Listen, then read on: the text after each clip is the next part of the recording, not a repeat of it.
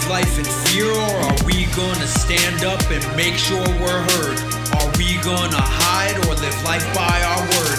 With integrity, we can be all that we can see in our mind's eye until we're finally free. We can become whatever we choose once we know the choice lies within me and you. Now's the time to wake up. No time for playing small. Painful history and an uncertain future, now is the time to evolve.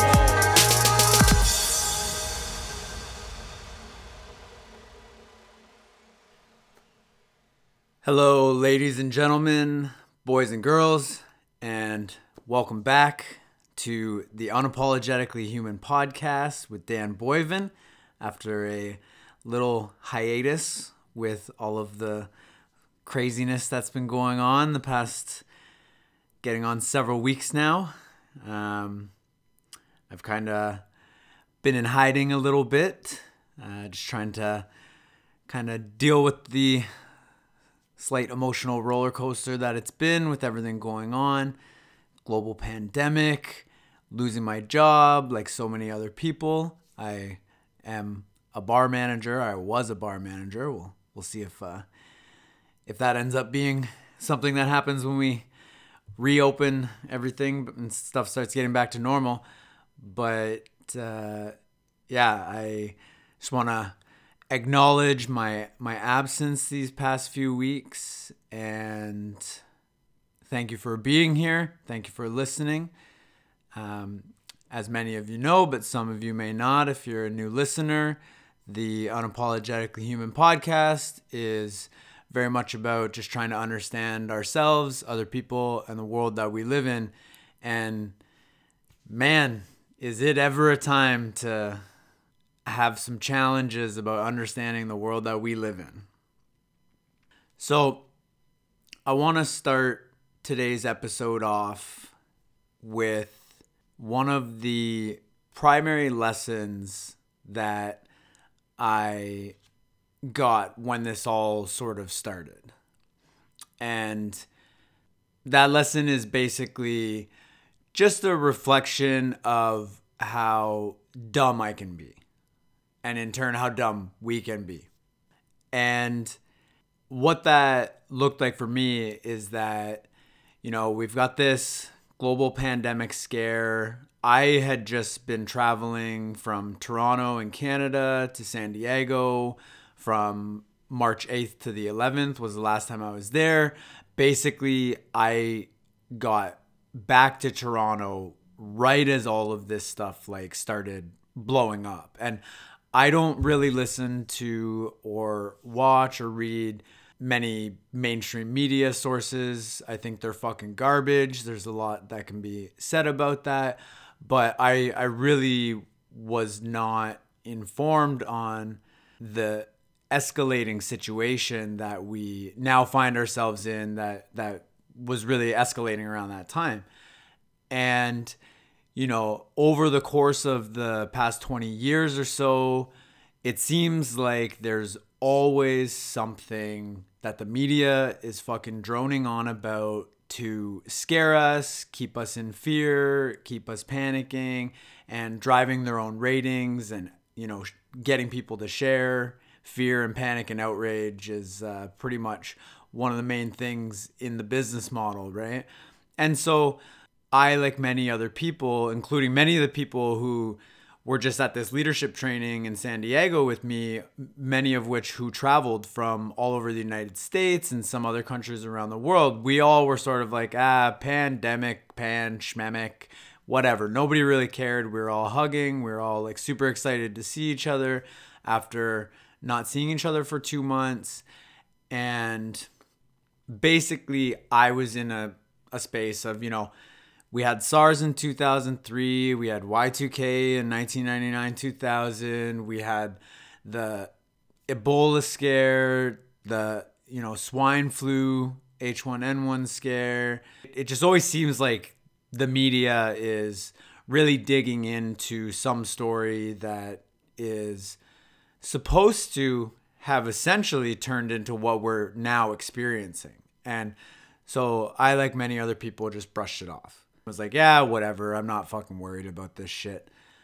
But where I really got the lesson, sort of just being like, oh, like, this kind of stupid of me, is I have a friend who lives in the States and she has for the past couple or few months to my knowledge been like really researching what's going on and really informing herself and really digging into the the data and what's being said behind this idea of like flatten the curve and the social distancing long before you know we started like shutting shit down. And i was sharing some of those things. Like i shared a picture that my friend uh, my friend posted of like james franco of all people. Obviously james franco is not a fucking authority on on anything. Same same could be said for myself in some ways. But it's like you know we we have this disease early on kill 3000 people and everybody's losing their fucking shit. But we have like 300,000 people die a year of like coronary heart disease and we develop a new flavor of Doritos.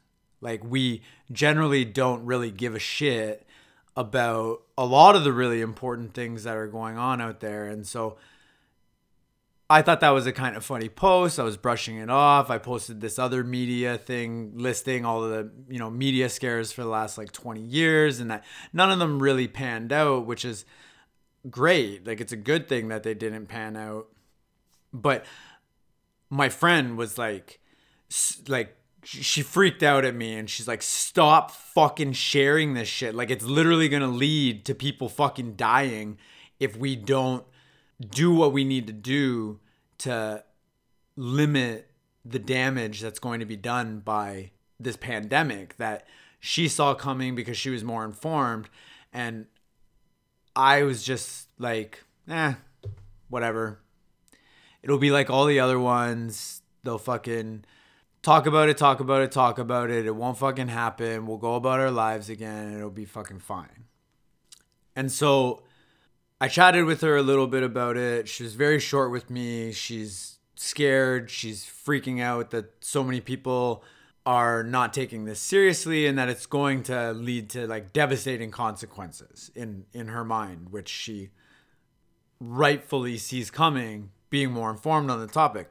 And then I ended up sharing something else that was apparently from some infectious disease doctor in like LA or something where I just thought it was a more balanced view. I don't like the the fear scares in the in the media and she like freaked out on me again and it just it really gave me an opportunity to take a step back and realize that a few of the things that I shared early on when this was really all becoming more serious, I just was sort of sharing cuz they either agreed with what I already thought or made me feel good in some certain way, but not because I really knew what I was talking about or that I was like really informing myself on the topic. And we we all tend to do this, many of us a lot more than others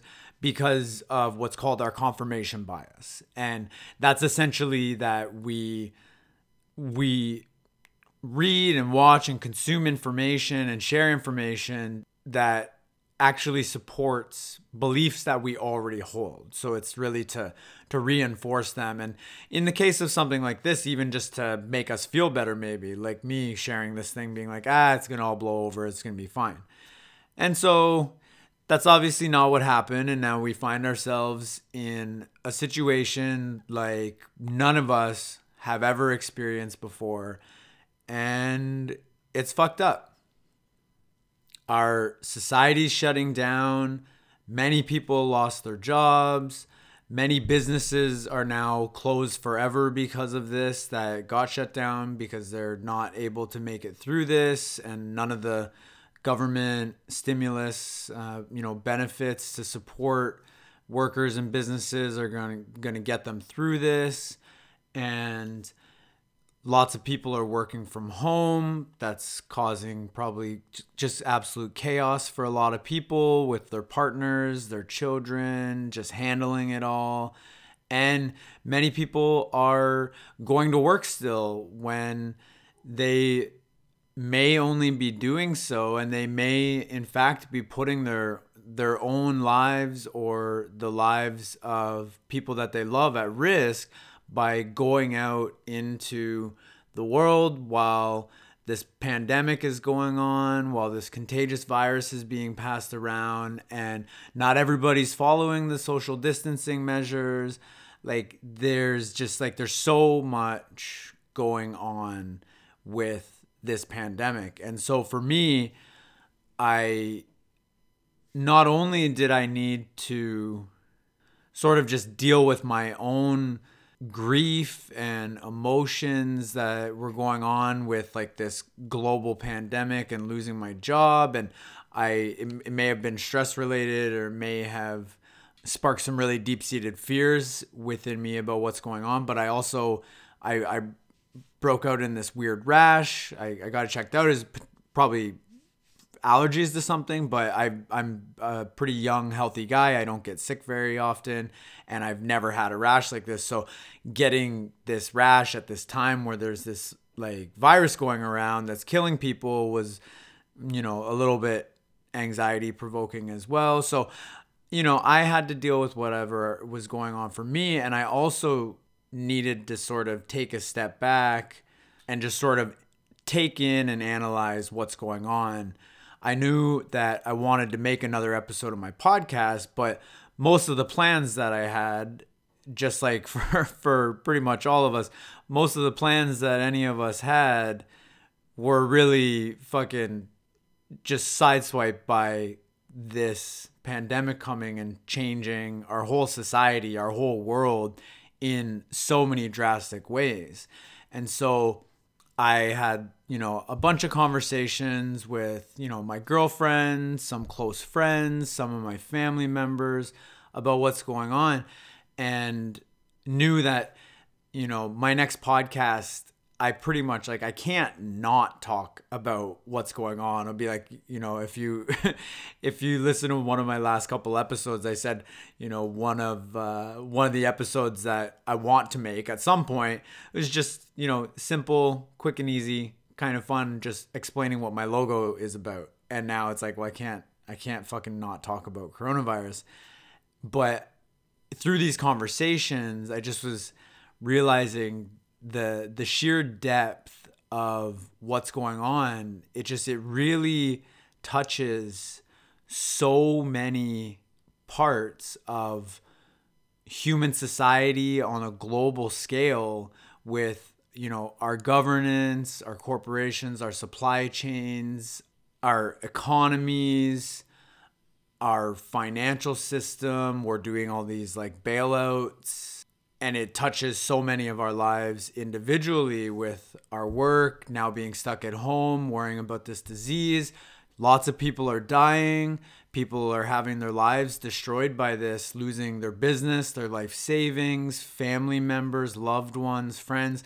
Like it's just it's fucking crazy and I I really hope that all of you are doing your best to really take care of yourself as best as you can during this time and do what you can to reduce your stress levels as much as you possibly can as we continue to deal with this because it looks like we're in this for the long haul and we we may be stuck in this social isolation lockdown mode for another month or two and the likelihood from from what I'm seeing and hearing and is that this very well may be like the common the common flu that we see come back year after year after year. Like we might see going forward that this more transmissible more deadly virus may be something that's now recurring in our future right? And so because this touches on so many things i knew that like shit's about to get really loud, really noisy, just with the sheer amount of content that's going to be coming out about this, people that are going to be talking about it, and things to try to learn and try to understand about what's going on. And, you know, for most of my episodes that I make, I make a couple pages of notes of sort of some ideas, some topics I want to talk about, maybe a little bit of the flow of the show. And it's usually two or three pages, but for this, for what's going on, because it's it's so big and it touches so many topics and so many areas of our lives, I found myself writing six, seven, eight, nine pages of notes and as you can imagine, getting kind of overwhelmed. Like there's so many things I want to talk about in relation to this, but how can I possibly do that? And also just taking some time to slow down and be gentle with myself and just deal with what I've been kind of feeling and going through with this as well.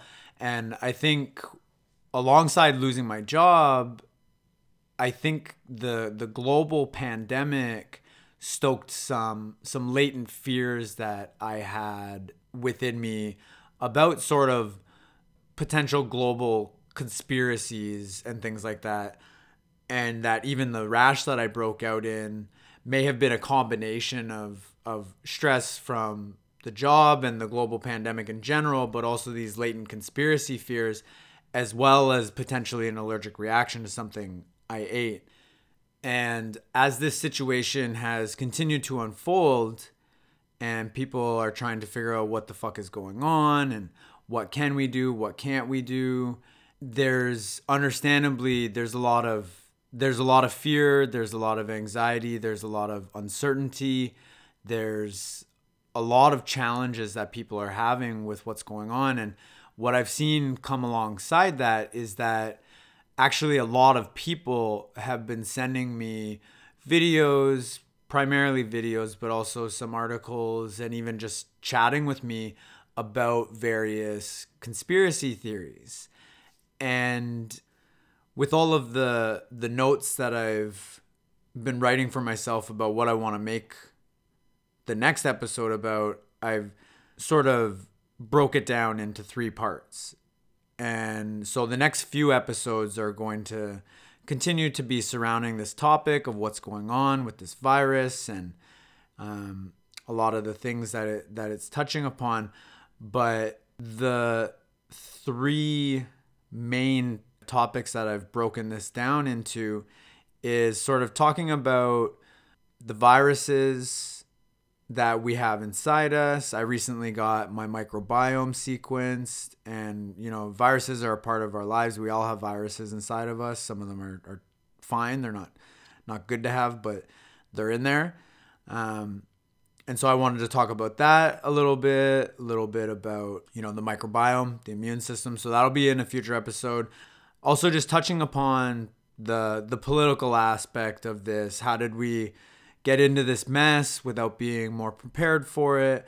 And then because so many people are sending me conspiracy related videos and content many of which um, I'm, I'm already quite familiar with and i'm just seeing that there's there's so much fear around what might be going on with some, you know, larger, more nefarious agenda with everything that's happening right now, it seems to be the most pressing to talk about the conspiracy side of things. And on the one hand, I'm kind of like like sweet, fuck yeah, let's talk about conspiracies. Like conspiracies I think are super super interesting. There's so much you know, so much depth that you can go into around conspiracies as you know the you know the saying the rabbit hole runs deep going deep down in the rabbit hole on this.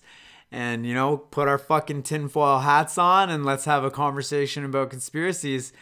Like i, I knew that i would make an episode about conspiracies at some point because i have a lot of personal experience with getting into conspiracy culture in my early 20s but on the other hand, I wanted to have this conversation about conspiracies as well to hopefully shed some light on maybe some ways of thinking about these kinds of ideas or these kinds of things that certainly are happening in the world. There are many conspiracies that have turned out to be true. But I know because there's so much anxiety about what's going on, hopefully, through sharing my story in this realm, I can help some people, some of you that are listening, to get through some of the really challenging emotions that can come up if you if you are kind of hearing about some of these conspiracy theories for the first time.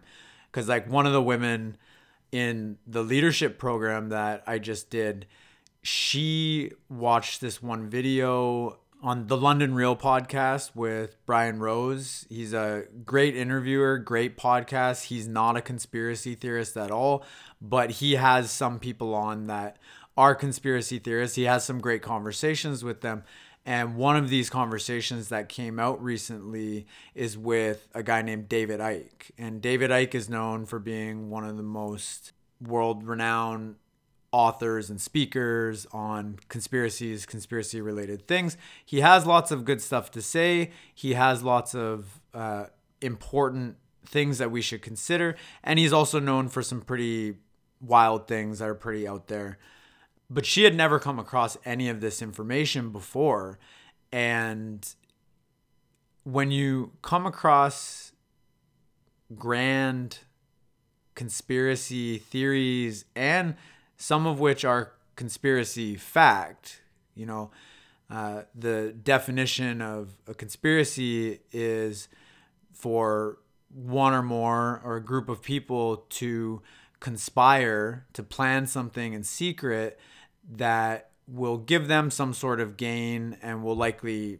damage or, or hurt somebody else essentially. And there certainly are many conspiracies that are factual but a lot of them are really larger than life and it can really shatter your worldview if you come across these conspiracies for the first time. And you know that's that's really what happened to me in a lot of ways. And on top of that this interview actually has been pulled from facebook and youtube. He has it on his website still like you can go to look up the london real podcast. You can go on his website. You can look at the full interview. He's got a few interviews with other people since then. Like he he has a lot of really intelligent and respected guests on his podcast lots of scientists as well. But this particular interview has been pulled and it's being censored. And that kind of thing happening also just drives the the fear around the conspiracies and you know it goes against our right to freedom of speech. It shouldn't be being censored. There's all sorts of things going on with this. But luckily she and I were able to jump on a phone call. I was able to tell her about how I had to sort of traverse through my experience of getting really deep into conspiracy cultures and not let it really affect me in my life and certainly not in my day to day.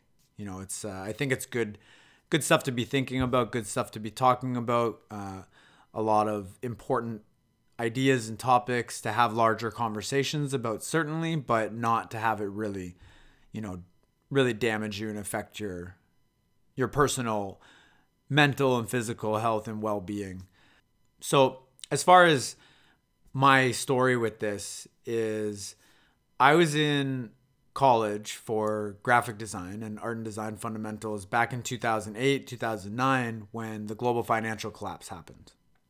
And I explained to this day that that event really shook my world.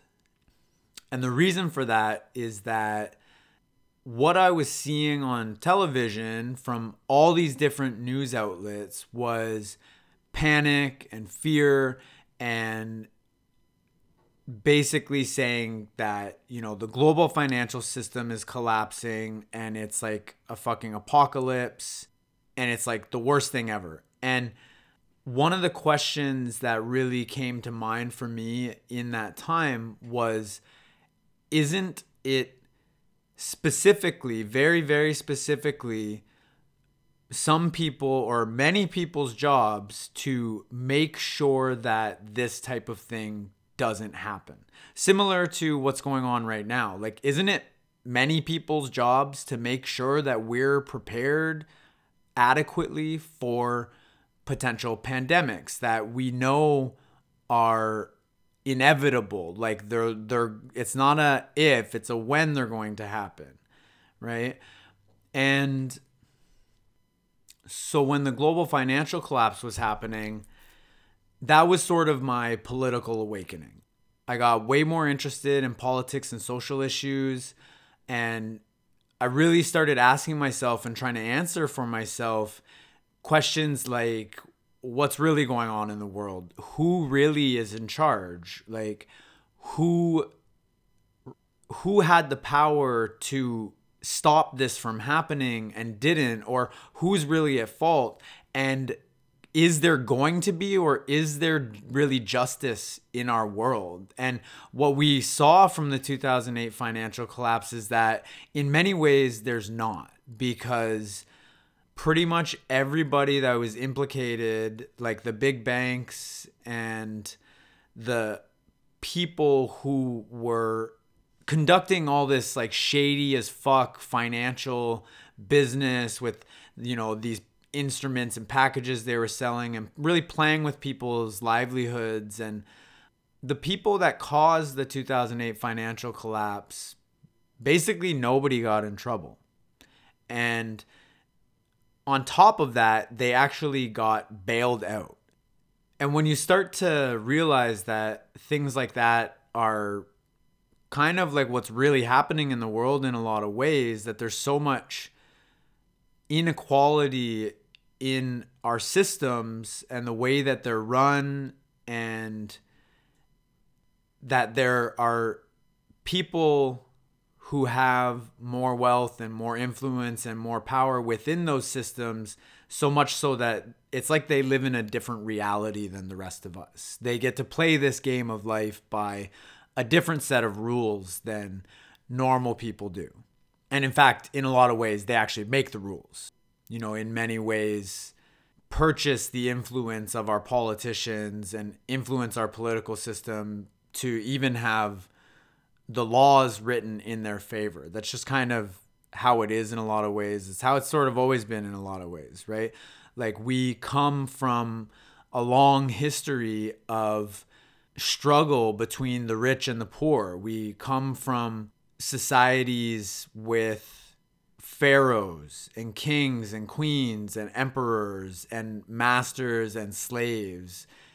You know, the aristocracy and the the rich who have run things in so many societies alongside having a population of peasants of people who have virtually nothing it's it's a it's a crazy history to think about when you get into it and so when i was in my early 20s at the time of the global financial collapse and when i got much more interested in politics and social issues and what's really going on in the world I inevitably found myself going down the rabbit hole. And when you start asking yourself questions like that or coming across information like this David Icke video on the London Real podcast talking about, you know, who really runs the world and like what their agendas really are, it can be really scary. And so I want to I want to speak about conspiracies in a lot more general sense um, in relation to my experience, um, kind of going down the rabbit hole and really taking years for me to kind of figuratively like claw my way back out of the hole and to really deal with the somewhat paralyzing fear and anxiety that I found myself experiencing because of these things that I was learning. Some of which are true, some of which aren't. But it can be really, really challenging to distinguish, you know, the truth from fiction. And so I want to talk about conspiracies more generally and then also talk about conspiracies in relation to this situation we find ourselves in now, this pandemic. And hopefully give you some tools or ways to think about these kinds of things that have at least helped me in not letting this type of stuff really like negatively affect your life. Because when I went down the rabbit hole in my early 20s and I'm I'm 33 now what I really found that made me recognize that I needed to like stop taking in that type of information and focusing on that type of stuff is that I felt like shit. Like I felt really fucking bad. I was scared by the things that were going on in the world or that I thought was going on in the world. I was angry. I was confused. I was depressed. I was anxious. I felt hopeless for our future and pessimistic and fucking paranoid. And mind you, I was also, you know, smoking lots of weed back then and partying with my friends a lot, which certainly doesn't help, but that's uh, definitely related to the conversation as well about, you know, whether you're going to focus on that type of information or not. How well, how well are we really taking care of ourselves? It's a big part of this larger conversation of everything that's going on right now. But yeah, it's been a bit of an interesting little trip down memory lane for me because I haven't looked at this type of information in quite a number of years. Uh, not very much. It might sort of, you know, pass my way every once in a while, but I certainly don't grab on and don't dig back into it because I, I think it's kind of pointless in a lot of ways. But there are so many reasons for us to believe in conspiracy theories and to really like latch on to them. And one of the main reasons is that it's hardwired into our biology, our physiology, our psychology to pay attention to negative and scary things because we are trying to survive. We're trying to protect ourselves. You know, like we we have something called the negativity bias. And I heard somewhere recently actually that part of the reason that this bias, this mechanism that we have is so powerful is that negative things actually get stored like directly into our long-term memory whereas positive things don't. And you might have that experience for yourself where the negative things the the hurtful the painful things that have happened to you in your life are so much more visceral they're so much more memorable whereas the positive things are maybe a little bit more difficult to remember and they're more fleeting and that's because the painful things they hurt more they you know they cut us deeper and we remember them more because they we want to then avoid them in the future, right? Like for myself and for so many people that I've met on my own healing journey through programs I've taken and trying to understand myself, it is actually pretty hard for me to remember a lot of the positive things in my childhood, whereas it's really not hard at all to remember some of the negative things that have happened. And one of the main reasons for this negativity bias being so powerful is because back in the day when we lived in the jungle and we might be getting preyed upon by large jungle cats or whatever other creatures that were trying to eat us, the people, our ancestors who survived in greater numbers, were the ones that had the psychological ability and mechanism to predict the worst outcome or the scary outcome. Like if you're sitting, you know, beside some tall grass and the wind ruffles the grass, you might think, ah, it's probably just the wind. 90% of the time, it's just the wind or even more. Or you could think that might be a fucking tiger or a panther or a lion or something. And you get the fuck out of there, right? Like over time, over like generations and thousands of years, many of the people or the you know the apes our ancestors that would have thought ah it's probably just the grass lots of them fucking got eaten. And you know there's probably lots of other scenarios where also not having the importance placed on the probability no matter how small that it is an animal that's going to just fucking eat you and run away led to the passing down of genes and ways of thinking and behaving that you have a higher chance of surviving if you consider that it's a predator every time. Every time you hear the wind rustle the grass, get the fuck out of there. Every time you hear a stick breaking in the forest, fucking run. Get out of there. And like way more people, way more of our ancestors would have survived that way. And so now fast forward into this crazy world we're living in where we don't have predators anymore.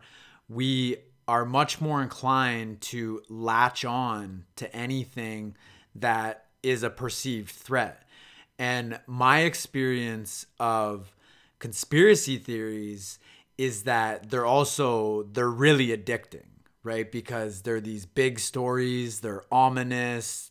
So many of our stories that we see in our books, our television, our plays, everything, our music, throughout written and recorded history and probably before, we have these stories of good versus evil and grand conspiracies are they just go hand in hand with what it means to be human in a lot of ways, right? Because even when we were just smaller tribal cultures, we've always been a warring species and you know the the tribe next door or in the region next door might come and try to steal your your stuff, your food, your resources. They might come and rape and kill your women and children or, you know, start a war with you. Like these kinds of things have been with us throughout history. And so, especially compared to this relatively boring modern world that we have as far as like we don't ever have like real threats on our, our life or our survival um, when we have anything that comes into you know, our life comes across our path, is brought to our attention, into our consciousness that there might be a threat to our survival. This really, really ancient part of us like latches onto that and our eyes open wide, our fight or flight mechanism engages, it gives us some stress hormones like cortisol. It it prepares our body to try to protect itself even when we're just reading stories about these kinds of things and i i really felt the addictive quality of also this idea of of like being in the know. It really conspiracies getting into them like really really supports your ego.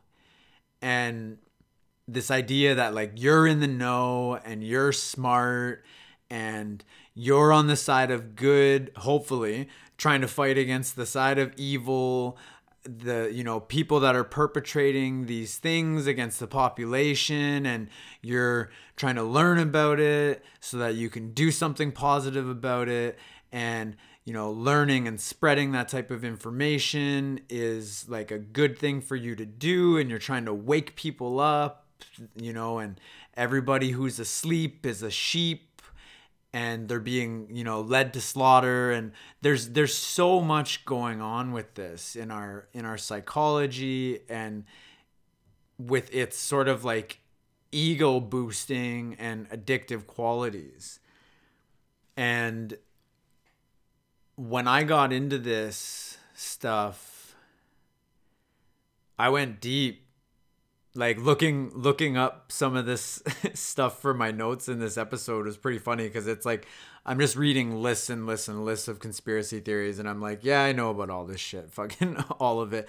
Whereas like this conversation I had with my friend like yesterday or the day before, she just watched this one interview and she's never come across information like this ever and it like fucked her up. Like she was like like I need to like talk about this like she she was losing her shit, and I I feel that I feel that, and so hopefully, um, some of you, if you're coming across this information for the first time, hopefully it's not fucking you up too much, and uh, you know I know some people who who are really in that culture and believe in these things and believe in the need to learn about them and spread them um, probably are going to disagree with some of the things I'm saying here. And that's all good too. But hopefully, some of this can can help lessen the the negative effects that come along with this type of information because there's probably a lot of people going through the motions with everything that's going on and having to sort of wrestle with these ideas on top of how this pandemic is really deeply affecting our lives and our world is sort of, you know, some added stress and anxiety that we certainly don't need. But on one hand, is also really good for us to have these larger conversations about the way that our society is set up and the systems that are in place and who's at the top and who's at the bottom and what are the real what are the real causes of what's going on because we tend to like to look at a group of people label them as the enemy similar to how we look at this virus and label it as an enemy um, and then go to war with it because that's what we do, which is part of the biggest problem with everything that's going on is that type of, of thinking in some ways. But these conversations are really important. And I think that we see these types of stories and conspiracies, whether they're theories or, or facts, um, we see them coming up around these times because people are trying to figure out what's going on and, and looking for not only just who's to blame, but also like how can we actually get through this? How can we actually fix this? And that's one of the most important parts of this conversation. And, you know, trust in our institutions are in in many ways with government and corporations in particular are at all-time lows like the the structures that are in place in our world that have been in place for so long and the the people who are really wielding so much wealth and power and influence at the top of them and want to keep them in place to keep their own wealth and power and influence in place like so many of the structures around us are crumbling and that can be really scary. And it can be scary to live in a world where the structures that are supposed to be in place for us to you know live our lives amongst each other in as much peace as we can and operate society and get goods and services you know from where they are to who they need to get to.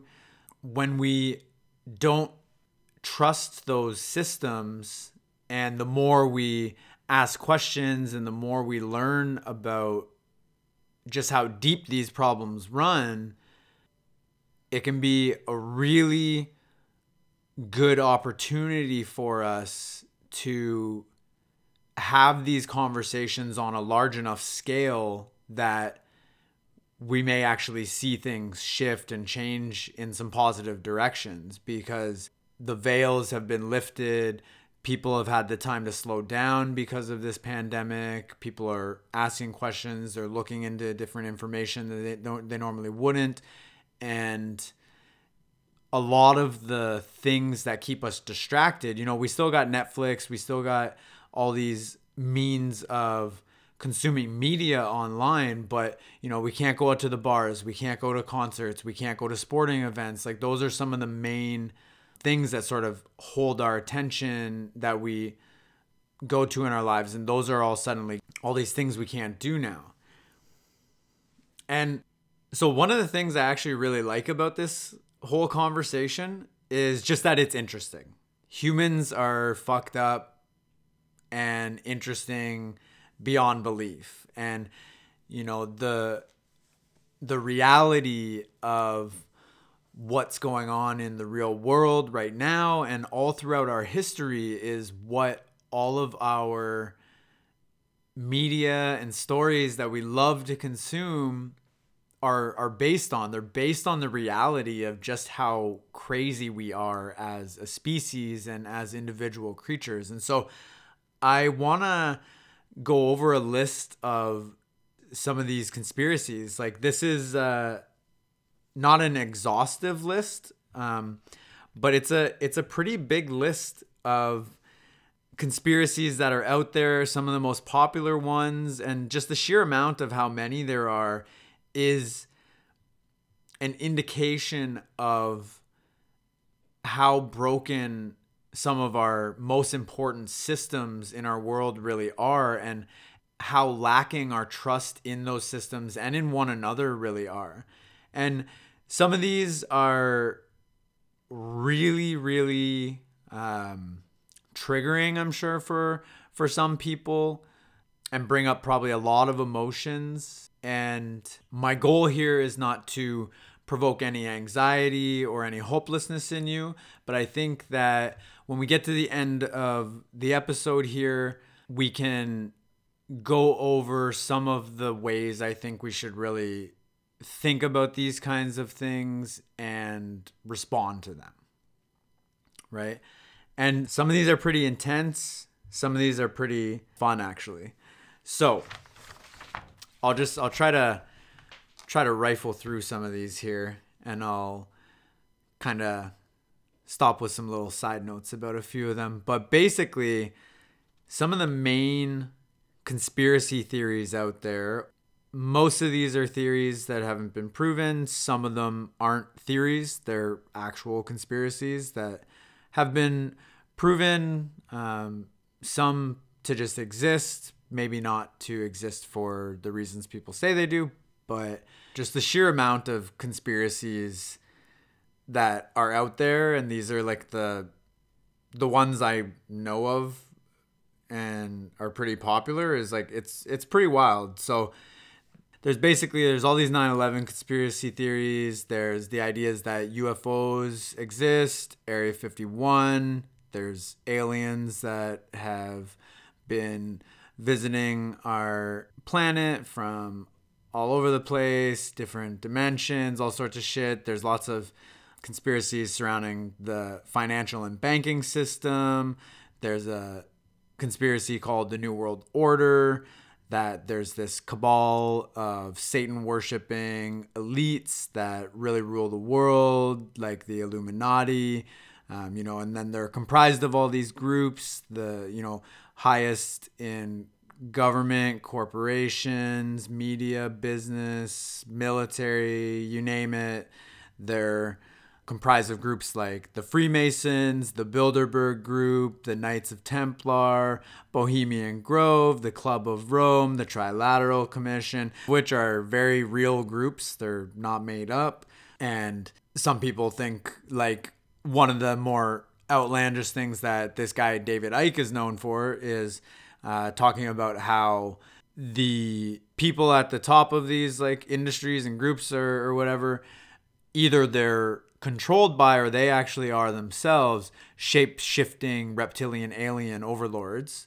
There's lots of um, there's lots of fear and disagreement uh, about things like the safety of vaccines. Uh, you know, radio frequency radiation technologies that powers things like radio, television, the internet, our cell phones, all that stuff. And, um, you know, one of the main ones about what's happening now with the coronavirus is that like 5G technology, which is the newest, you know, fastest network that's being implemented for our technology, um, is actually the cause of the coronavirus.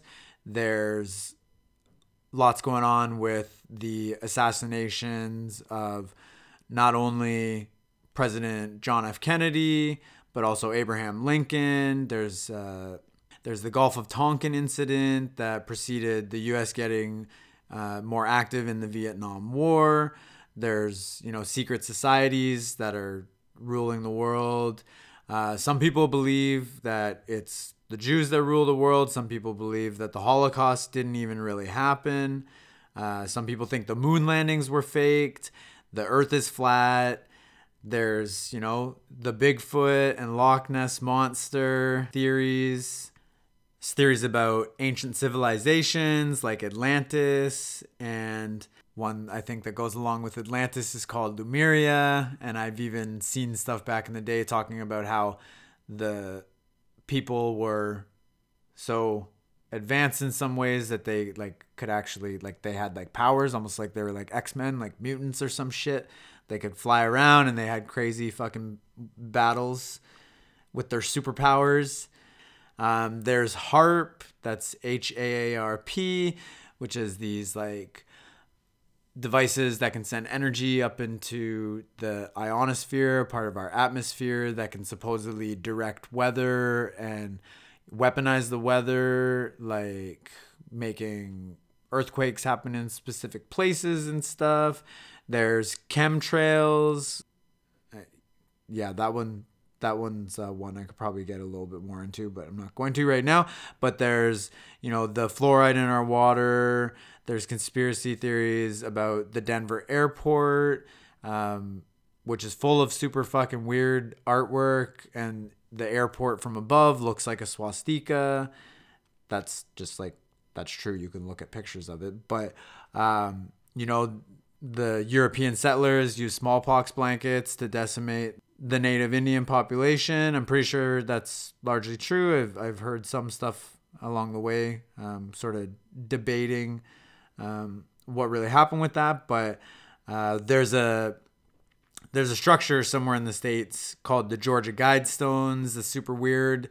It's like these giant stones that were built by some anonymous person that have like 10 rules written in the main eight languages spoken around the world that say things like after some giant calamity or you know the the evil secret societies that are to rule over the world and depopulate the world that we should keep the world under or like leveled out at like 500 million people which would be significantly less than the amount of people there are now, obviously. So you can imagine the deeper you get into that kind of stuff, the scarier it can be if you think that, you know, there are people out there that are going to fucking kill 95% of the population of the planet. There's ideas that there's alien technology that's being suppressed that could help us with like unlimited free energy. There is the conspiracy around Obama's birth certificate. Um, there's an idea that there's been 13 bloodlines of people and like families of bloodlines of families basically that have ruled the human population since the beginning of time essentially all the way back to the most ancient civilizations in Mesopotamia like Sumeria and Babylon. There are the studies that were done on this project called MK Ultra where like all these experiments were done with acid to see if it could be used as like a truth serum or all sorts of crazy stuff. That that's one that that happened. There's a uh, you know idea that the cure for cancer is being suppressed uh, one of one really funny one i came across was there's some ghost town in new jersey that people think was a spot where people who were capable of like interdimensional travel went and I guess they left some other dimension. That's why they're gone. Some of the true conspiracies that I came across while looking up some of this stuff to kind of refresh my memory a little bit was things like during prohibition the US government poisoned alcohol that people were using to make illegal alcohol and a bunch of people died from that there were all these black men that were treated with syphilis uh, for some some reason, I didn't look too deeply into that, but apparently this was true. A lot of them died from it.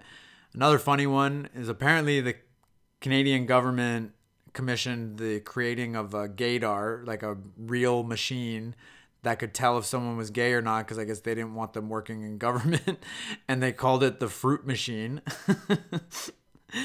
and of course, tobacco companies covered up that smoking cigarettes causes cancer, just like many of the fossil fuel companies have been covering up the effects of climate change for many years. Obviously, some people debate that as well, but uh, it's been proven in many ways. Uh, there's so so many of these conspiracies, and some of which aren't conspiracies; they're actually just secret government operations and stuff like that. Some of which could still be classified as conspiracies, though.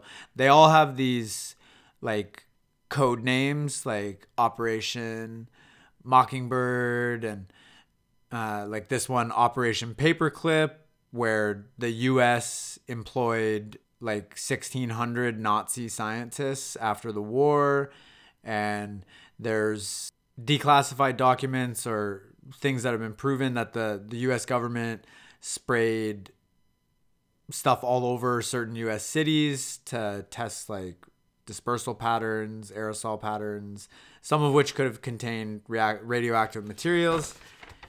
And of course, there are biblical prophecies that now, just like many other things that have happened in the past, is the beginning of the end. It's the end times. Jesus is coming back soon. All that jazz. So, thank you if you're still listening. it's a long list, obviously. And we are an extremely complicated species. We are very fucked up and we're extremely beautiful in a lot of ways, but we're also fucked up in a lot of ways. And some conspiracies that have been shown to be real are they're they're just like mind-blowing to think that there are people out here in the world right now and all throughout history that are doing pretty terrible things. And, you know, like one quote that I read that always really stuck with me was this guy, William Blum, who apparently was like a US State Department employee, said, No matter how paranoid or conspiracy minded you are, what the government is actually doing is worse than you can imagine. And it certainly doesn't help when you know, it doesn't doesn't help us, you know, feel good in the world or like thinking about these kinds of things when you have people like Karl Rove, who was a senior advisor to the Bush administration, when he said people like you are still living in what we call the reality based community. You believe that solutions emerge from your judicious study of discernible reality. That's not the way the world really works anymore. We're an empire now, talking about the US, obviously. And when we act, we create our own reality.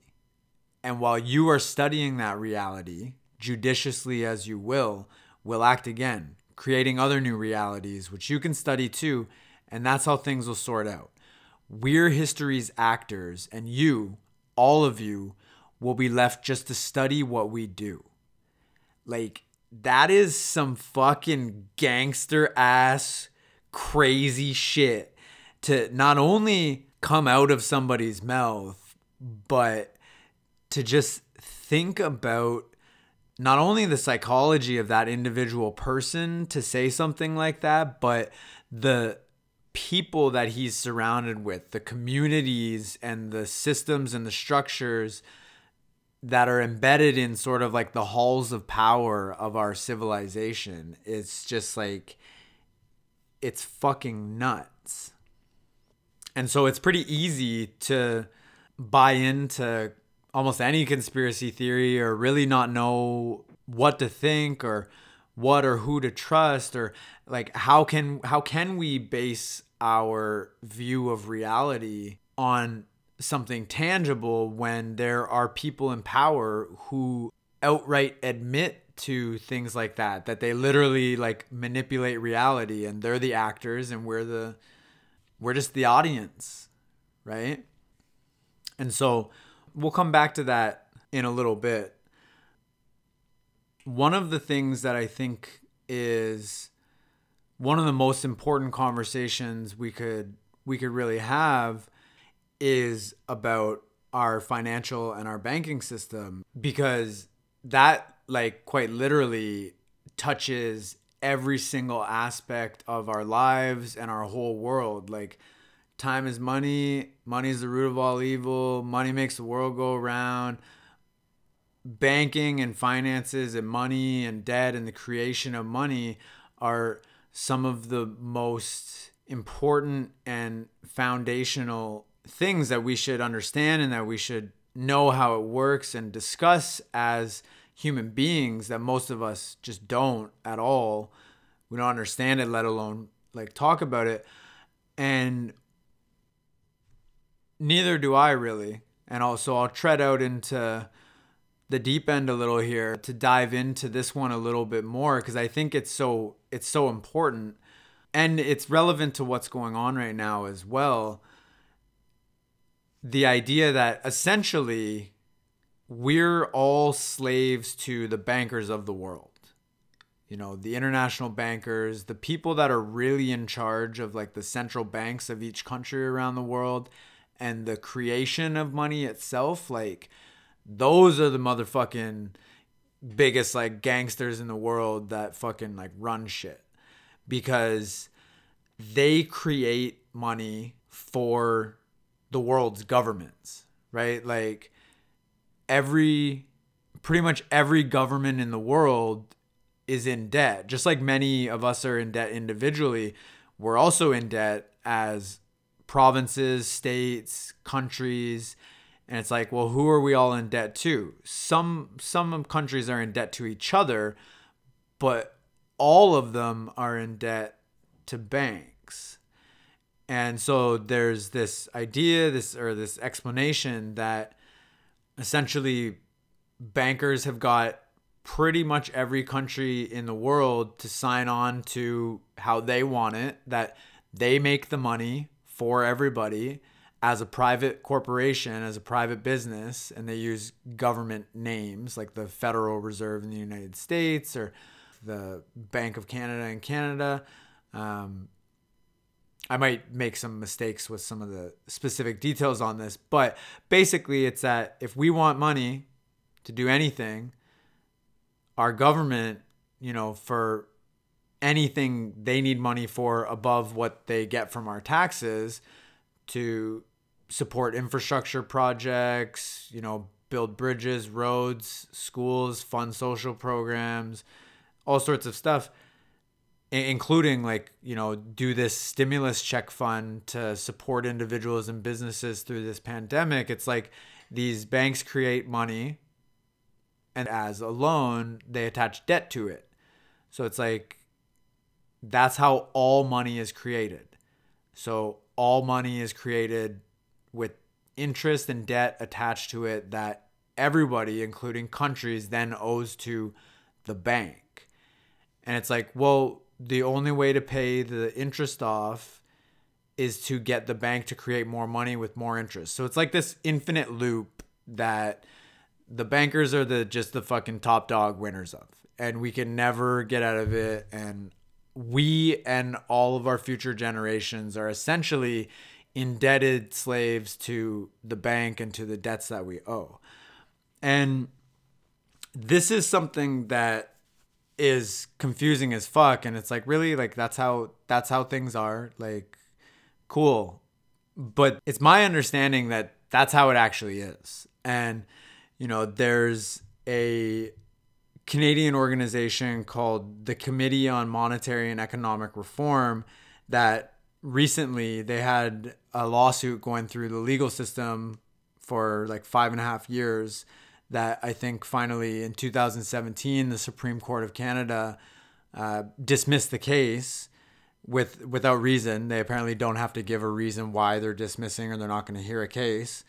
Um, they were trying to fight the Canadian government to essentially make it so that the Canadian government makes the money themselves without the debt attached to it, which apparently is how they used to run things before 1974 when it changed in Canada. And I've seen, you can look this stuff up, you can look up graphs that the Canadian debt for, you know, like 100 years before 1974 is just pretty much a straight line. It just wobbles a little bit. The debt was always low. But then around 1974, it just shoots up like a hockey stick.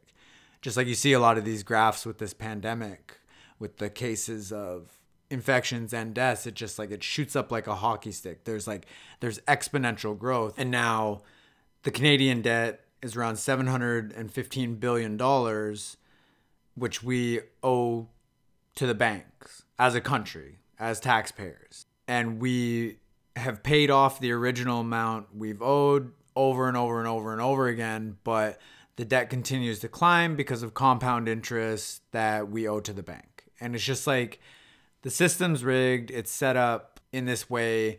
The US is in like an astronomical amount of debt. And with these stimulus packages that we're going through to help people make it through this pandemic, it's just going even higher and higher and higher. And it's just crazy to think about. Like it's it's actually almost in some ways comical that it's like this is this is us. This is the world we live in. This is the systems that are set up with people who make the rules for themselves and they're just the absolute winners. And one of the most fascinating things that I experienced in in my life was when I was like much more into this kind of stuff when I was younger, I went to this little event one day that was held at City Hall in Kitchener where I'm from where this guy Paul Hellyer came to talk about economic reform. And this was like a this was a crazy experience. So Paul Hellyer is a Canadian engineer. He's a politician. He's the longest serving member of the Privy Council of Canada, and he's a former Minister of National Defense of Canada who is like really instrumental in overseeing the unification of the Canadian Army, Navy, and Air Force into the single organization we now have called the Canadian Forces. And he was just straight up confirming that that's how it is. That's the way the system works. There is this cabal they call it, which is essentially like a evil group of people that are essentially running a conspiracy. But um, yeah, he was saying that there are these cabal of elitists who rule the world with their secret societies and they're evil. And he he even went so far as to when people were asking him some questions about like part of the reason we need to have like financial and economic reform because of the way this system is set up but also to to deal with so many of the inequalities we have in society that stem from that and to fight things like climate change and to have money for our governments to pay for our social structures and the things that we need in order to implement a new, more sustainable future, we need to have this money instead of paying it to banks for all this interest that we owe, because that's just how the fucking system is set up. We need to reform these systems so that we can build a better world. And someone was asking him about technology to help stop climate change or fight climate change.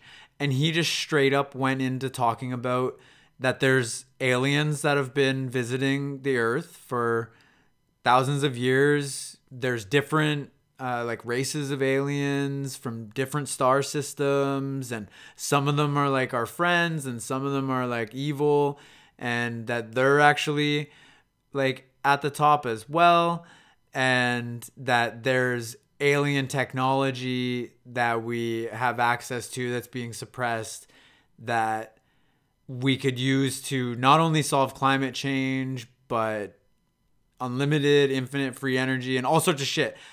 And i had already heard about lots of this stuff through kind of going down the conspiracy hole but then to hear somebody of this stature and with this guy's credentials to say stuff like that is like what the fuck? Like, what is anything? What is this reality that we're even living in? Like, it's it's fucking mind boggling. And at some point, you know, I think you we need to look at the the seriousness and the severity of these really what are really really important issues and also just sort of you know throw our hands up and shrug a little bit and and kind of laugh right? Like one other quote i wanted to share with you that not only shows how fucked up people are um, and a little story about this as well to show how just fucking bizarre of creatures we are is that one of Hitler's right hand men, he was like a, a general or something or a chief uh, of one of the parts of like the like the German army of the Nazis, was this guy named Hermann Goring. And this is apparently a quote that he said privately to this guy who was an American intelligence officer and a psychologist and like a really notable guy. It's thought to think this is like the type of guy that would have no reason to make this up. And he had access to all of these people that were being tried for war crimes from World War II at the Nuremberg trials. And he kept notes of all of his conversations with people in this diary. And this was a quote apparently from this Hermann Goring guy. He said, Of course, the people don't want war. But after all, it's the leaders of the country who determine the policy. And it's always a simple matter to drag the people along, whether it's democracy, a fascist dictatorship, or a parliament or a communist dictatorship. Voice or no voice, the people can always be brought to the bidding of the leaders. That is easy.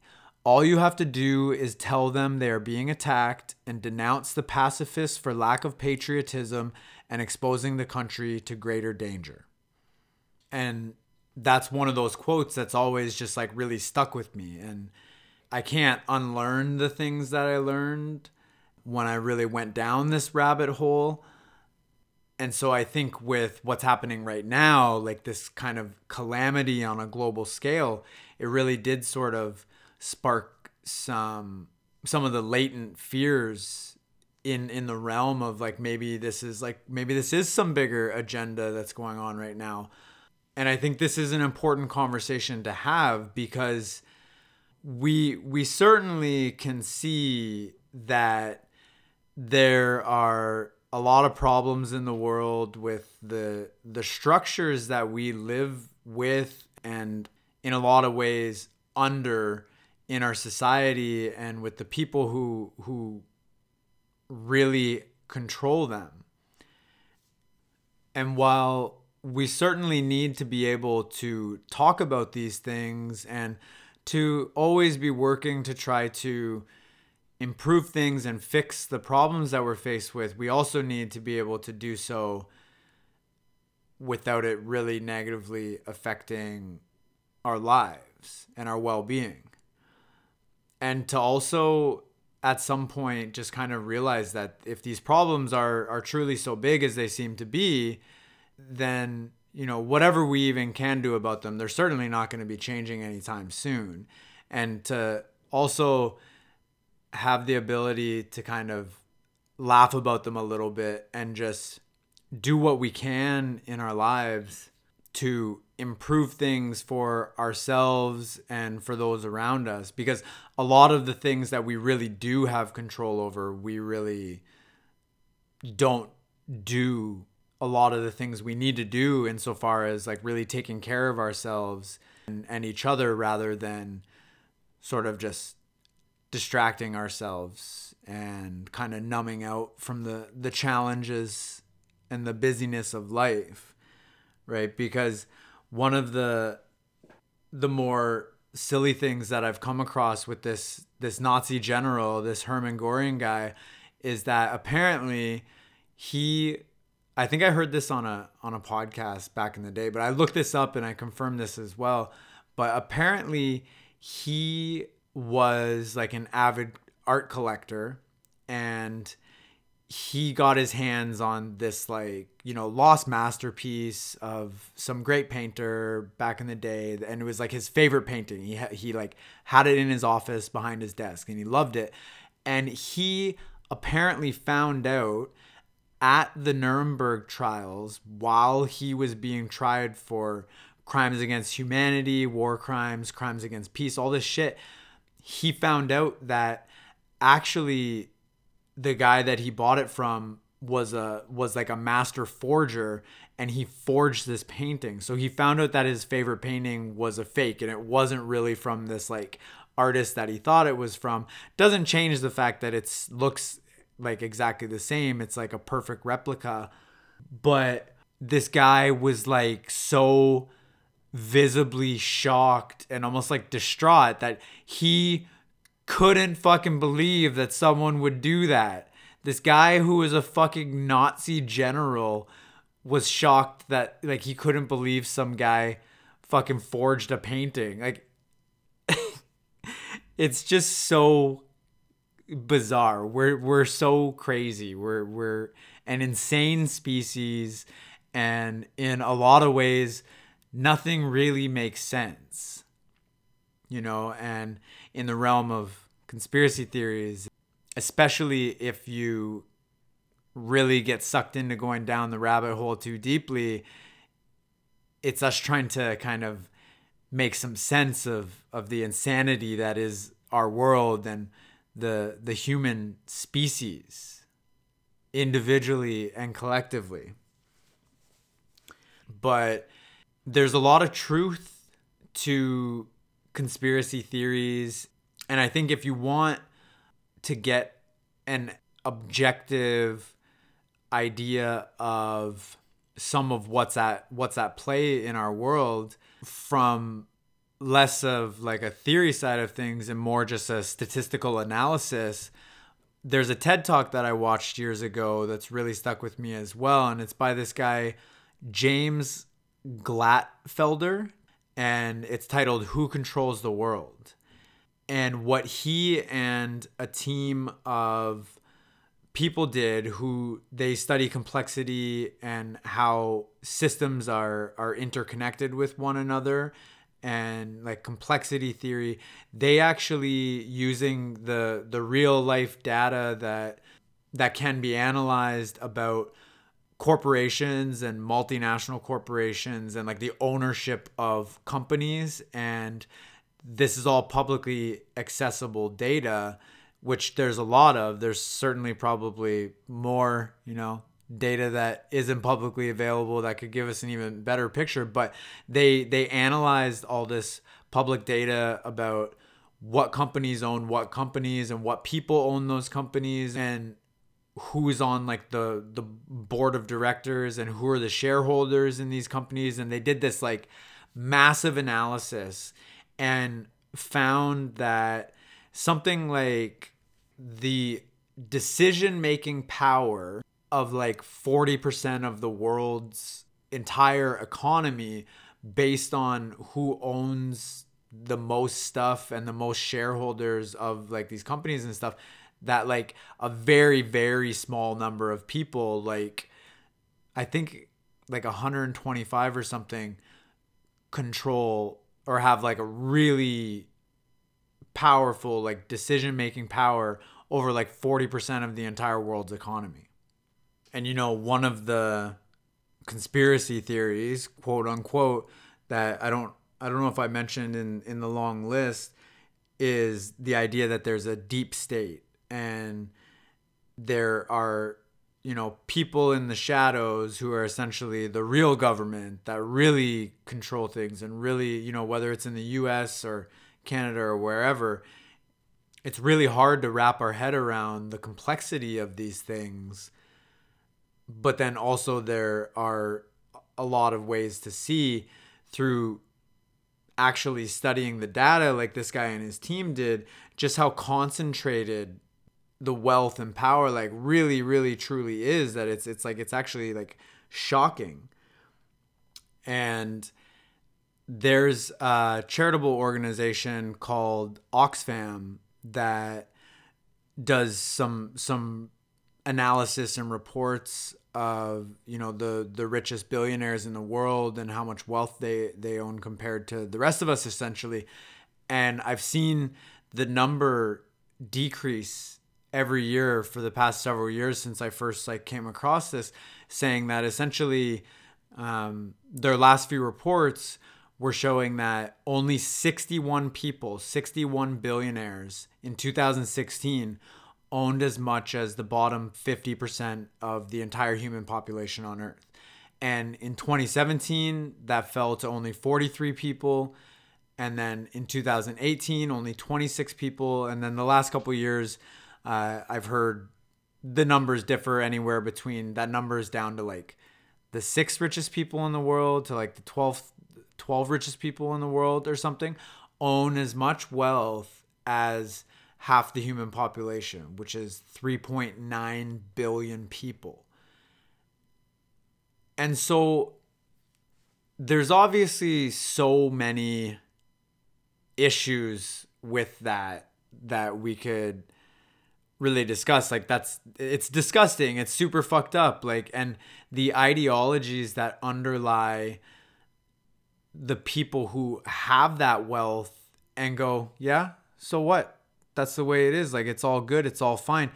And that you know they don't take it upon themselves to really like spearhead the kinds of structural system changes that we need in order to address things like climate change and getting off fossil fuels and dealing with the the vast amount of preventable and treatable deaths that happen every year that completely dwarf the the deaths for something like what's going on with this pandemic right now. It's like it's mind-boggling that that's the world we live in. That's the the systems that we're dealing with.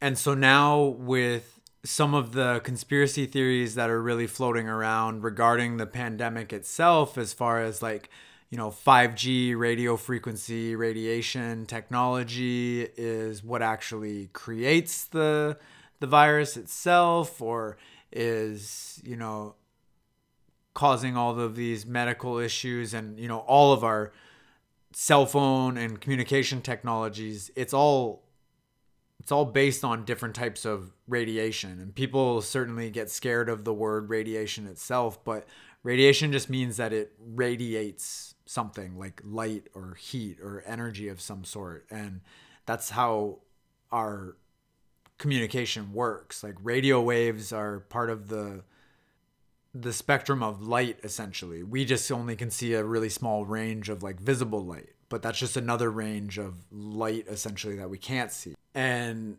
there's all these all these ideas and these conspiracies going around about vaccines and Bill Gates and the WHO because you know, Bill Gates has been in the media a lot recently because him and his organization have been funding work and sounding the alarm on pandemics and funding vaccines to eradicate some of the most deadly diseases we've ever seen around the world and that like he's part of this like cabal and these elite that are trying to take over the world and they're trying to implement martial law and they're going to force vaccinate everybody.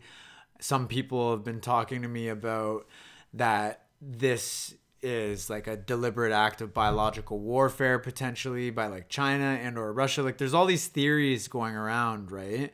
And there's all these conspiracy theories in general about us and our species and our society and this world that we live in that we've created that ultimately is like it's so fucking great. It's so awesome. It's so beautiful in so many ways. It's so much better than it's ever fucking been in so many ways, but it's also there are a lot of bigger problems that come along with the globalization of our species and our our institutions and our structures that we've created. You know, as we go global, our problems go global, and it can really be scary. It's interesting, but it also can be can be really scary. And it can also be an opportunity for us to really look at, learn about, talk about what's really important and what some of the biggest issues that are going on really are, but also how do we take care of ourselves and how do we how do we sort of coexist with this information in ways that doesn't like really fuck us up and our well-being in our our daily lives? And regardless of what's going on with these like conspiracy theories or conspiracy facts or what's really going on in the world, we know that we have a lot of problems. We have a lot of problems collectively that we need to fix, and we have a lot of problems individually that we need to deal with within ourselves as far as like how do we how do we take care of ourselves and how do we really interact with each other and focus on what's most important and not be manipulated by the the media and the corporations that have their own agendas and their own business models put before our interests as citizens of our countries and our communities and you know like it's it's no conspiracy that like 90% of the world's media or more now is owned by six companies. They own they own everything. Like it's crazy. And when our problems really are at that sort of scale with media, government, corporations, the financial system, energy, military, there's all these industrial complexes at the heart of so many problems. And at the heart of of those are really our our belief systems as individuals and a species, the things that we we actually pass on. And we do have so much control to do something about. But when they're when they're at such a large scale and they've been problems that have been with us since the beginning of time it's like so what? They've been with us forever. They're not going away anytime soon. And what can we actually do about them anyway? We can try to fight them. We can try to spread information about the the problems, many of which are conspiracy theories that aren't proven, many of which are conspiracy facts, but while it's important to be educated and knowledgeable about what's going on in the world, it's also important to take action in our life that is going to actually make a difference for ourselves and for the people in our lives that we love, right? Like, you're not going to change the financial system by sharing a documentary. You're not going to change the war machine by sharing an article from the media organizations that are owned by the same people that fund the the things that you're trying to fight. Like we're we're not going to fix the problems that we're up against by trying to fight them. Like they're so they're so big and it's essentially just like it's a waste of our our time in a lot of ways to try to fight them or even in a lot of ways to like focus on these conspiracy theories and stuff. Like my friend when i talked to her the other day she's like okay so like help me because she's like freaking out about this like interview that she listened to that just got censored and she's like how do you how do you deal with this stuff? How did you get yourself out of the hole? And i talked with my friend sophia Rateson, who's a neuroscientist about this in i forget which episode but I, I i talked to her about how when when I went through this period of my life, I I blamed my own anxiety and depression on the fact that I was so present to and knowledgeable about these like big things that were going on and I was placing the blame on on them for my my individual experience now and being like well I'm I'm anxious and depressed because I'm aware of like how fucked up things are in the world and she was challenging me to like rethink that. And this actually was a conversation I had with her like a year and a half ago. The the feelings that we have on a day-to-day basis, our anxiety, our depression, our fear, it's like it's not because of you know the looming catastrophe that is climate change or the inequalities in the world, the injustices, the way our financial system's set up, the way our governments are set up, the industrial complexes at the heart of media, banking, military, energy, all these things. They're they're important, of course, and they matter, but in our day-to-day lived experience, how much do they really matter? They don't. It's our daily choices that determine how we think and how we feel and what we spend our time and our energy and our our one and only precious life that we have on and so you know prior to you know this conversation where Sophia challenged me to really rethink attributing my own experience to taking in these sorts of conspiracy theories and and learning about these these monolithic challenges that the human species is faced with I had to really recognize that what I was choosing to do and spend my time and energy on, like consuming this type of media so much and smoking weed and partying with my friends outside of like working and I had I got way more interested in politics and social issues and I dropped out of college and I wasn't on a path anymore. I didn't feel like I had something to really look forward to in my life and then I got these feelings of despair and hopelessness that like the world is just like too fucked up it's like i had to choose to like stop taking in that information. And of course everything in our lives and in our world depends on the the daily thoughts and choices and actions that we make. Like you know some people think that the Holocaust didn't didn't even happen, but one of the most famous books that's ever been written was by this guy Viktor Frankl, who is an Austrian neurologist and psychiatrist who was in the concentration camps in Nazi Germany, and he wrote this book called Man's Search for Meaning, and one of the main premises of it was that even in those most crazy intense circumstances that you could possibly be in being stuck in like a Nazi concentration camp, of which some people probably feel a little bit like right now, us being stuck in, you know, isolation in our homes because the government and scientists, epidemiologists around the world are saying like we have to do this to prevent this from becoming way worse than than it could be. This is like a, a sacrifice that we have to make. Like some people probably feel like you know they're they're in their own comfy little concentration camp with with fucking Netflix right now and whatever you want to fucking eat out of your fridge or order in from Uber Eats or whatever, right?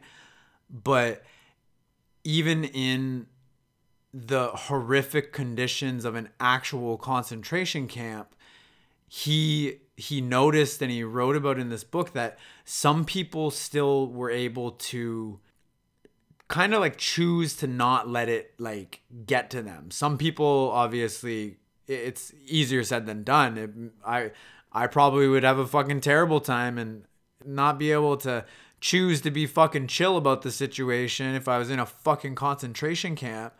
But he noticed that there were people in there that chose to kind of like make of it what they could and I think he survived the yeah, he did. He survived the concentration camps as well and along with this thing that he was sort of noting and observing while he was in there, a couple quotes from the book are that when we're no longer able to change a situation, we're challenged to change ourselves. And another one, one of the most famous ones, is that between stimulus and response, there is a space. In that space is our power to choose our response. In our response lies our growth and our freedom.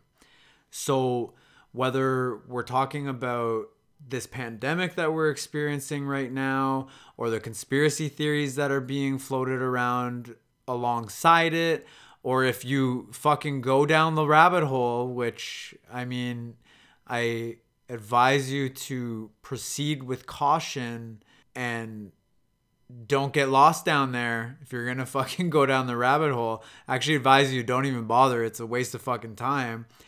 But even alongside the monolithic challenges that we're faced with, these mind bendingly complex challenges that we're faced with as a human species, we get to choose what our response is going to be in each and every moment.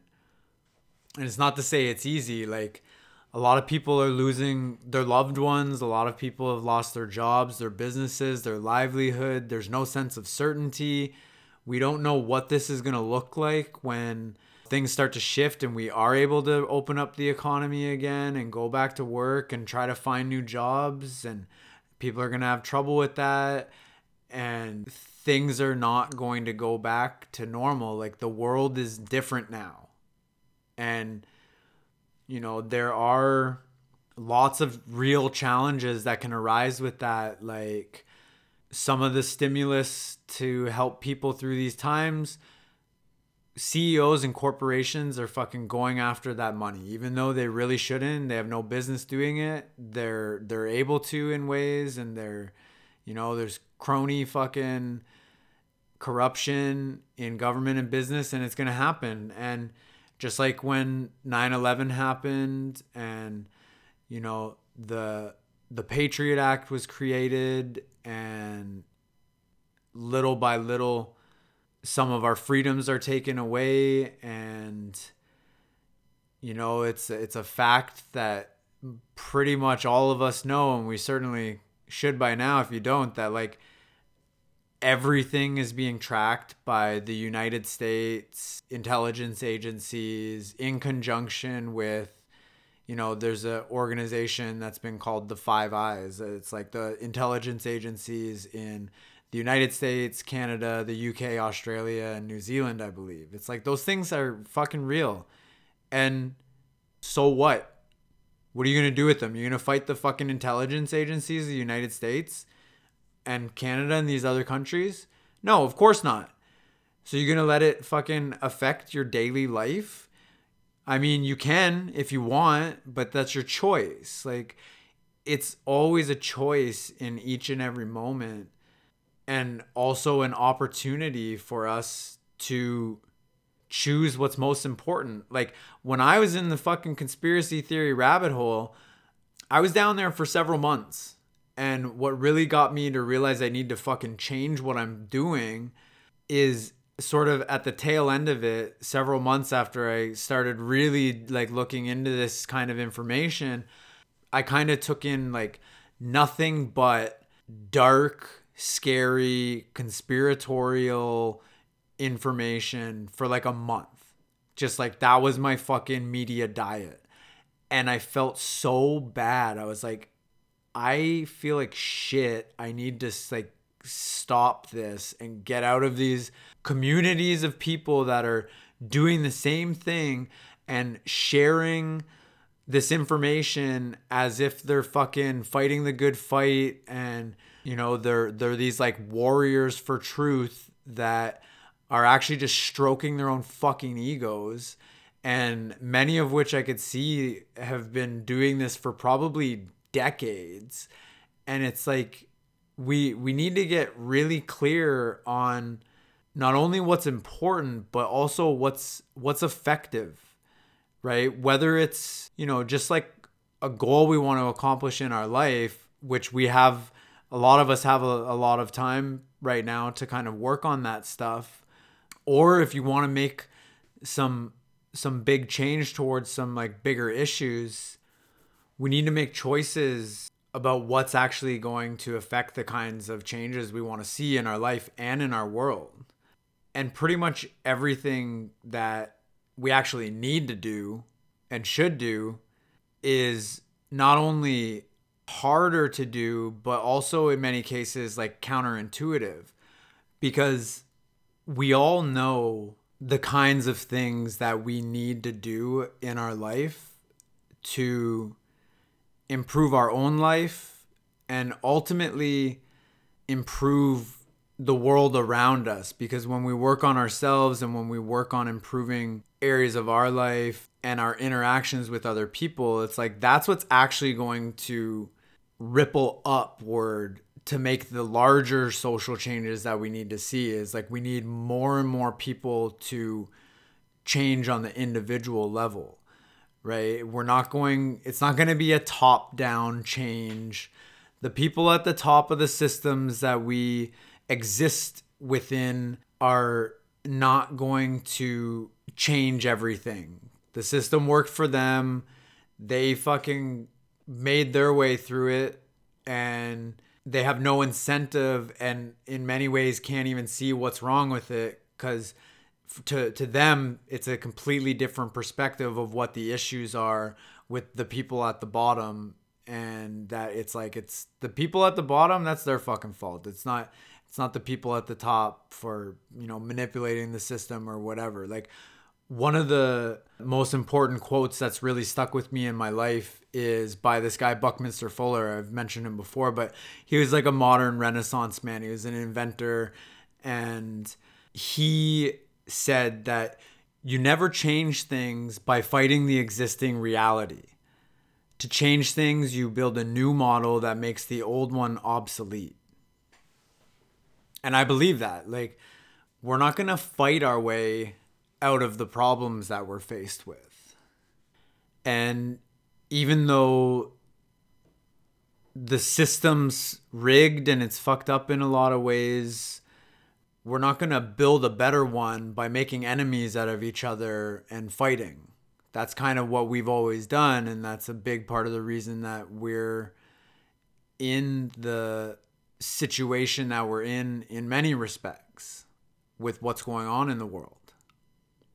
And along with choosing our response to the information that we take in, to the things that are going on, and choosing what we're going to do and how we're going to think and and really our our experience in each and every moment though it's easier said than done it really is based on our choices.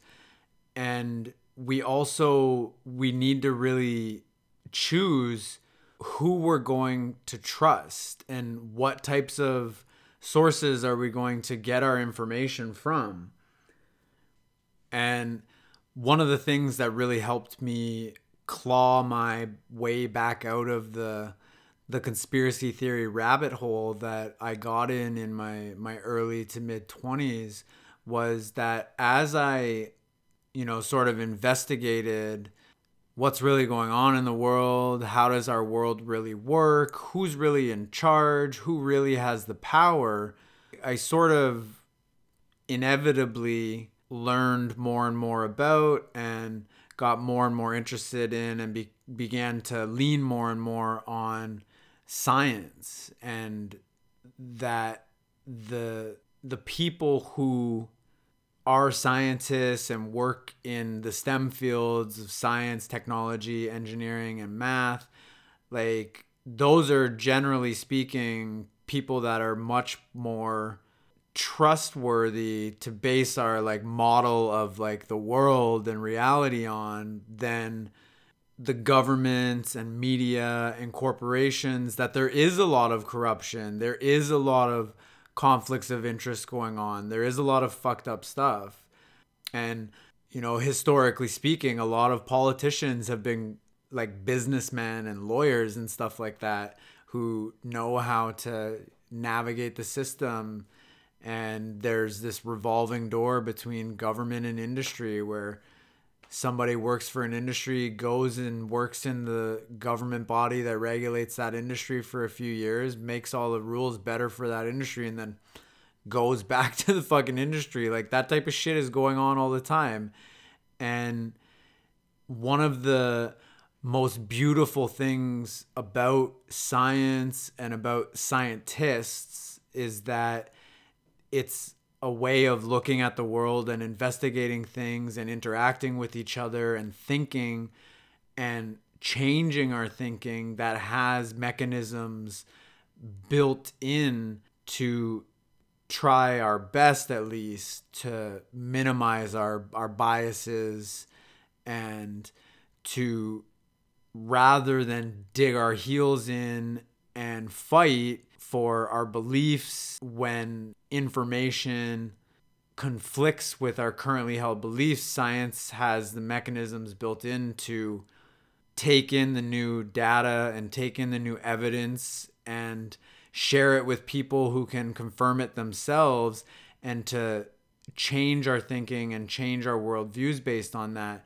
And that way of thinking and interacting with each other and behaving and investigating and explaining a story of of this like beautiful magical world that we live in is something that we certainly can hang our hats on a lot more than most of the other systems that humans have ever built that are still with us and they're still causing massive issues. And you know thankfully we're seeing with this pandemic that science is coming to the forefront and it's a huge part of the conversation.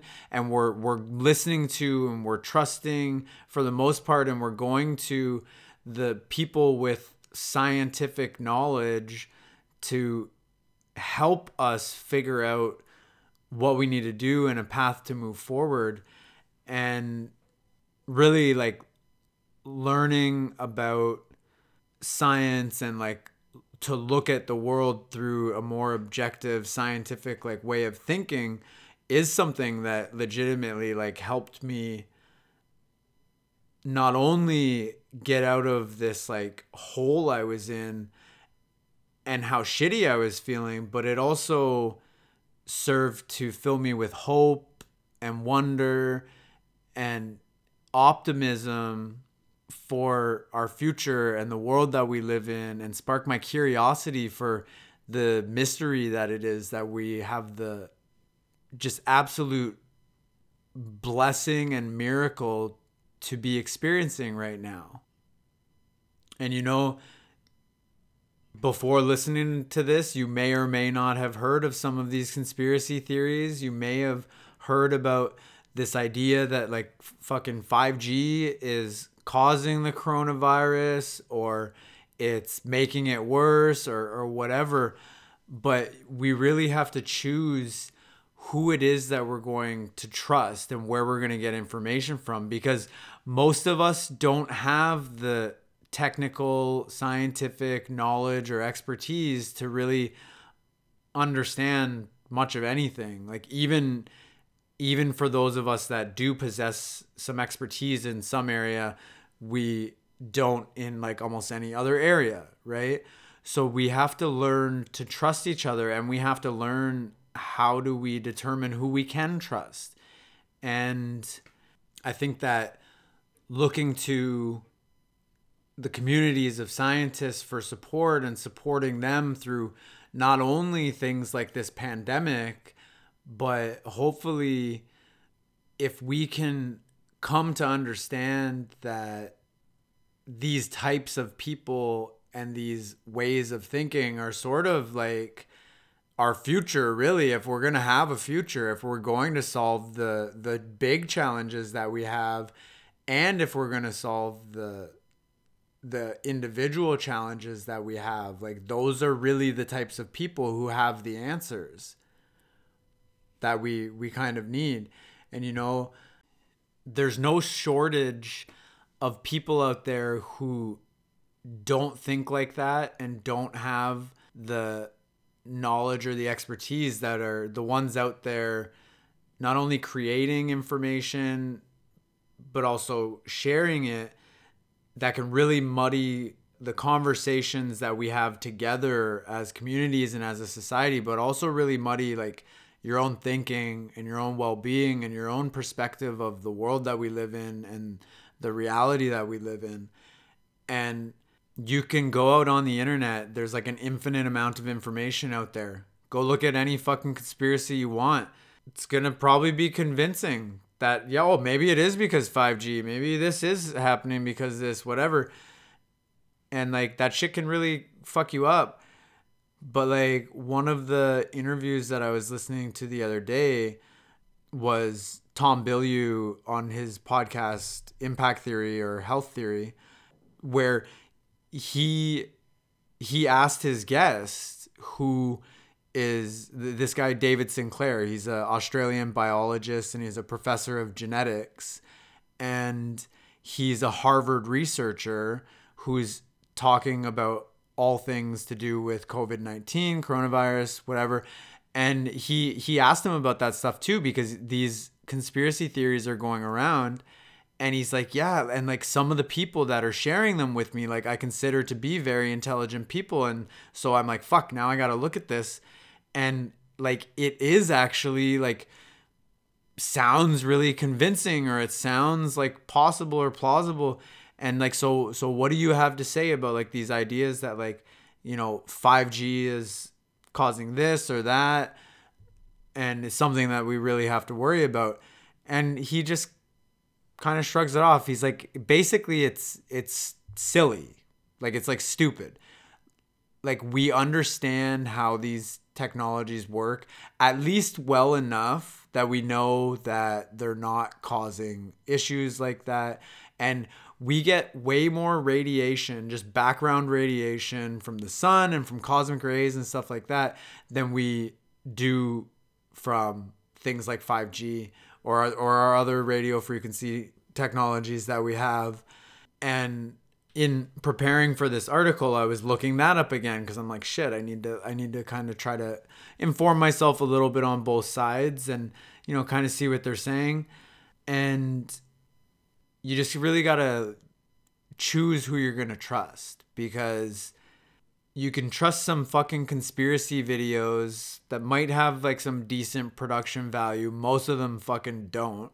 But some of them do. They look pretty legit and they have some people talking about these issues of all kinds that have some some levels of expertise. I'm certainly not saying that there aren't people out there, smart people who have real concerns about maybe 5G or different technologies or whatever but when you have people like this guy, David Sinclair, being like, literally, it's just silly. And like this one article I read showing that the cancer rates, the average like cancer rates that we experience across the population haven't really risen since the advent of all this technology. And maybe some people would dispute that, but if this kind of technology was like really fucking us up, then the place to look would be like the people who work installing these technologies, you know, working in closer proximity to the towers where the radiation is more, you know, like the more you get away from the tower, the more it dilutes, the more it doesn't affect us. And that is like the kind of place and the kind of thinking to be like, that's where you would need to look if this is like an actual problem to determine if the claims about it like affecting us negatively is that you would see like the issues and the cancer rates in these kind of people at much higher rates. And it's just like we don't see that. And whether there is information out there that people are pointing to going well so and so saying that actually that is the case but other people are saying it's not we just get back to the point where we get to choose. What is it that we're going to do? What is it that we're going to focus on? Like are you going to are you going to spend the next however long, however much of your free time and your precious life fucking investigating 5G technologies while the multi-billion dollar companies who are going to implement it and roll it out anyway are are gonna do it anyway. Like you're gonna you're gonna try to like fight that. It just doesn't make any fucking sense. And so for me, part of the way that I continue to deal with this kind of information when it comes in is I do sort of look up a little bit of information on both sides sometimes, but generally speaking, I trust the science.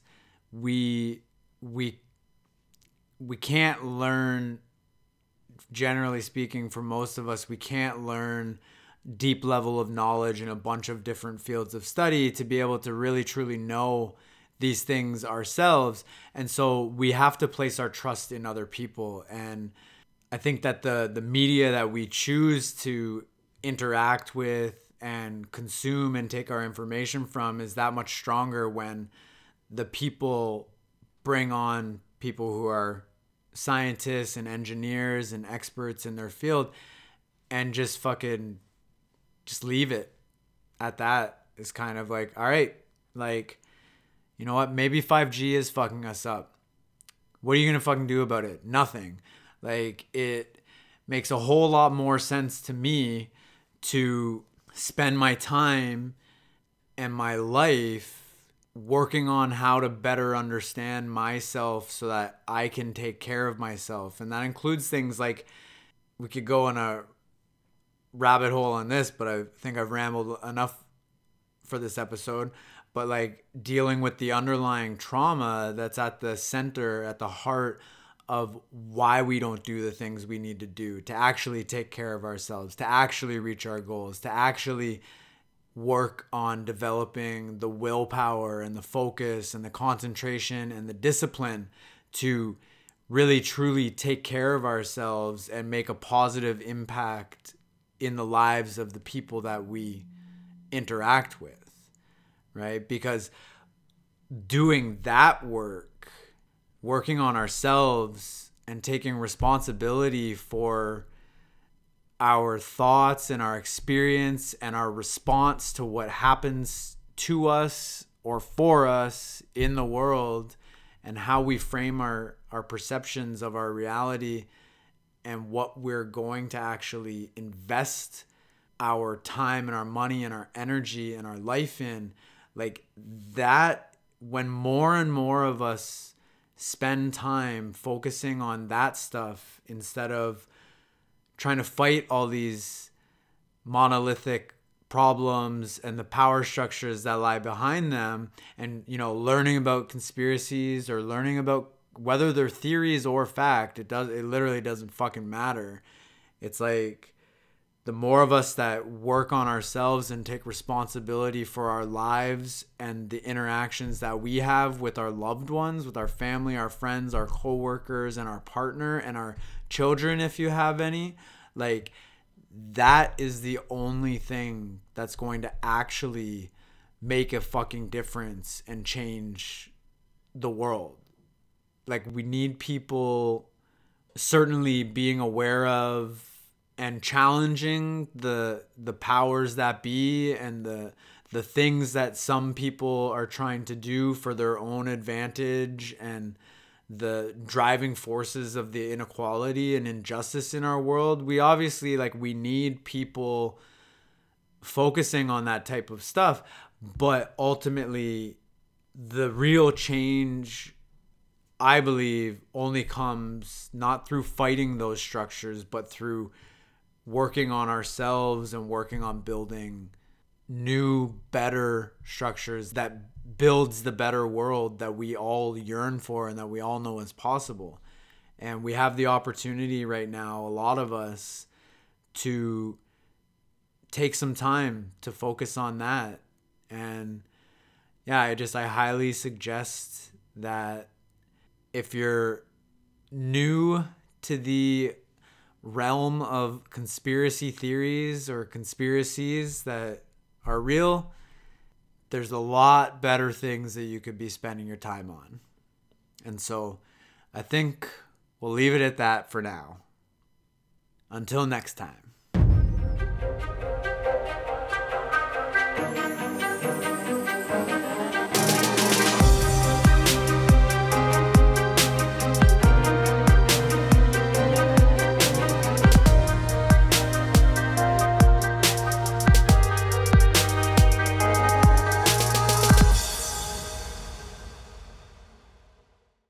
In our response, our response, comfy little confident, comfy little confident, like concentration camp. One of the most famous books that's ever been written, written, one of the most famous books that's ever been written was by this guy Viktor Frankl, who was in the concentration camps in Nazi Germany, and he wrote this book called Man's Search for Meaning. And one of the main premises of it was that even in the horrific conditions of an actual concentration camp, he he noticed and he wrote about in this book that some people still were able to kind of like choose to not let it like get to them. And along with this thing that he was sort of noting and observing while he was in there, a couple quotes from the book are that when we're no longer able to change a situation, we're challenged to change ourselves. And another one, one of the most famous ones, is that between stimulus and response, there is a space. In that space is our power to choose our response. In our response lies our growth and our freedom.